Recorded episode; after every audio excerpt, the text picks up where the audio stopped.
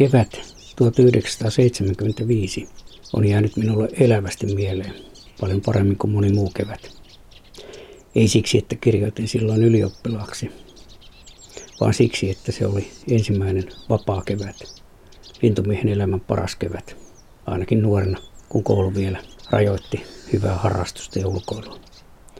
Silloin ajattelin, että haluan tulla sellaiseksi lintututkijaksi, joka tutkisi jotain erittäin huonosti tunnettua lintua.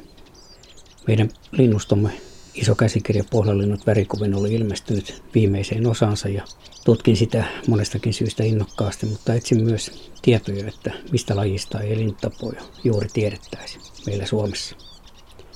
Ja melkein ylivoimaisiin lajeihin, huonosti tunnettuihin, esimerkiksi pesinnältään, kuului vihervarpunen. Se oli kummallista, koska vihervarpunen on havumetsien nimenomaan kuusivaltaisten metsien runsaimpia lajeja. Kaikista lukuisin lintu, monenakin vuonna, nimenomaan silloin, kun kuusessa on paljon käpyjä, niin kuin nyt tänä keväänä. Toisena vuosina se on vähän vähälukuisempi, hakeutuu aina sinne ilman kotipaikkauskollisuutta, mistä löytää kuusen siemeniä syötäväkseen huhtikuussa toukokuussa, kun kuusen kävyt avautuvat ja siemenet paljastuvat tämmöiselle pienelle sinitiaisen kokoisellekin linnulle, hentanokkaiselle. Käpylinnuthan penkovat niitä siemeniä kaiken talvea.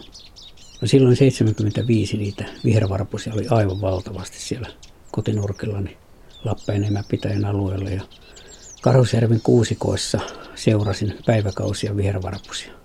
Niitä leijaili jo maaliskuussa ja varsinkin huhtikuussa, kun ylioppilaskirjoitukset olivat viimein ohi. Joka toisessa kuusen latvassa iloista viserystä kuului kaikkialta. Vihervarpuset lepattelivat ylty ympäri kuusen latvasta toiseen, koiraita ja naaraita. Samassa latvassa asui monta yksilöä, sitten ne lensivät muualle.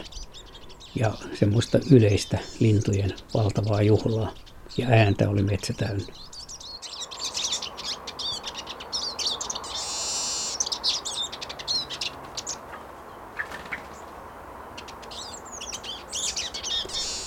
Tarkkailin, mihin latvaan koiras ja naaras menivät. Oliko niillä pesäaineksia? Se oli hirveän vaikeaa, koska kuuset olivat korkeita. Sitten päättelin, että tuossa nyt täytyy varmaan olla pesä, kun tuossa kuusessa ne nyt ovat vähän enemmän kuin tuossa naapurikuusessa. Kiipesin sinne eikä siellä mitään ollut. Seuraavassa puussa sama juttu. Monta viikkoa olin siellä kuusikossa ja katselin lintujen touhuja. Kaksi pesää onnistuin kovalla työllä noin kolmen viikon tarkkailulla löytämään. Ja niidenkin löytämisen tapa oli sama, mistä Pentti Linkola sanoo mehiläishaukan pesän etsijöiden neuvoksi. Jokaiseen puuhun pitää kiivetä ja maalipönttö sitten mukana pitää olla puujuurella ja piirretään ruksi, että tässä puussa olen jo käynyt ja sitten seuraava. Ja vihervarpusen pesä on vielä hankalassa paikassa. Voi olla mitrikin rungosta kuusen oksan päällä tai jopa niiden roikkuvien pienten haarojen alapuolella riippumassa aivan niin kuin hippiäisen pesä. Erikoista oli, että nuo molemmat pesät olivat kuitenkin oksan hangassa, joka oli vähemmän tunnettua silloin. Eli vihervarpunen voi joskus tehdä samalla tavalla kuin peippo puun oksan hankaan pesänsä. No, luovuin tästä vihervarpusprojektista ja ymmärsin täysin, miksi vihervarpusen pesinnästä ei Suomessa ole paljoa tietoa. Vain muutamasta pesästä oli silloin julkaistu munamääriä ja poikasmääriä ja pesintäaikatauluja. Myöhemminkin olen sitten löytänyt vihervarpusen pesiä, joskus aika matalaltakin puusta. Yleensä ne ovat isojen puiden latvoissa. Joskus olin mustikassa ja loikoilin metsässä. Oikaisin vähän ruotoani ja siinäpä vihervarpunen alimman männyn oksan päällä piti pesäänsä, kantoi poikasille ruokaa. Se oli toinen pesy kyseessä.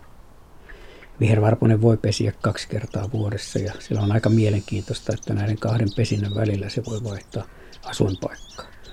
Esimerkiksi Merenkurkun saaristosta sieltä Valassaarten nurkilta tiedetään tämmöisiä kesämuuttoja.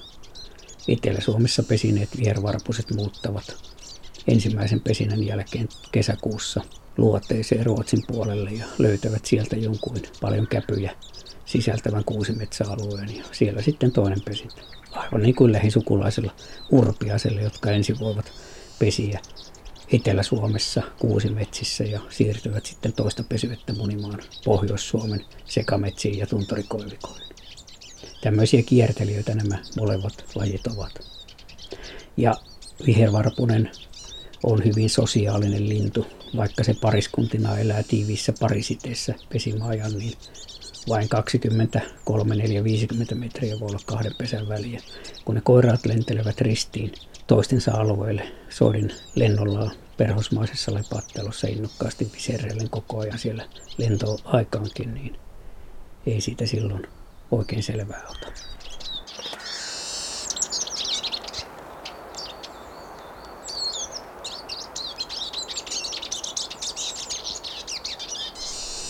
Ailahtelevaista on vihervarpuisen elämä talvellakin. Jos lepissä ja koivuissa on paljon siemeniä, Suomeen jää talveksi jopa puoli miljoonaa vihervarpusta. Niitähän pesi yhdestä kahteen miljoonaa. Mutta jos siemensato lehtipuissa on huono, linnut lentävät jopa Keski-Eurooppaan asti. Ja vaikka siitä pesintätutkimuksesta ei 45 vuotta sitten mitään tullutkaan, kun pesiä oli mahdoton löytää tarpeellista määrää, on vihervarpunen säilynyt minun mielissäni metsän vihreänä ilopillerina. Tänä keväänä niiden laulusta saa nauttia todenteolla.